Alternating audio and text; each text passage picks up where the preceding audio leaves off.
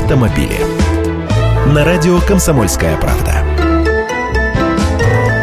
Здравствуйте! С 1 сентября вновь стартует программа утилизации автотранспорта. Ожидается, что в рамках новой программы владельцы старого автомобиля после сдачи его в утиль смогут получить до 50 тысяч рублей на приобретение нового.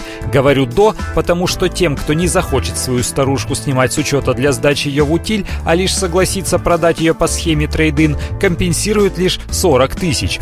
Повезло на этот раз тем, у кого в хозяйстве завалялся старый внедорожник, ржавая газель или даже грузовик грузовичок.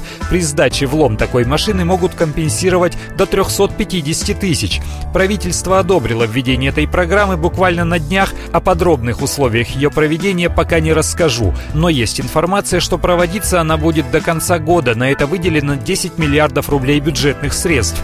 Утилизировать можно будет любой автомобиль старше 6 лет. Взамен разрешат покупать машины только российской сборки. Коллеги по-быстрому провели опрос и выяснили, что 84% автомобилистов поддерживают утилизацию автохлама из тех соображений большей частью, что этот ржавый колесный мусор, доживающий свой век во дворах и у обочин, мозолит им глаза и занимает ценные по нынешним временам парковочные места.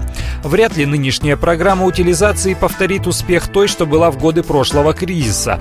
Дело в том, что тогда многие в обмен на свои старые «Жигули» покупали такие же новые, ведь тогда еще были в продаже пятерки, четверки и семерки по цене до 200 тысяч рублей рублей, а также Самары всех мастей.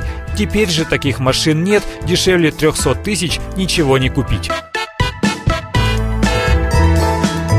Автомобили.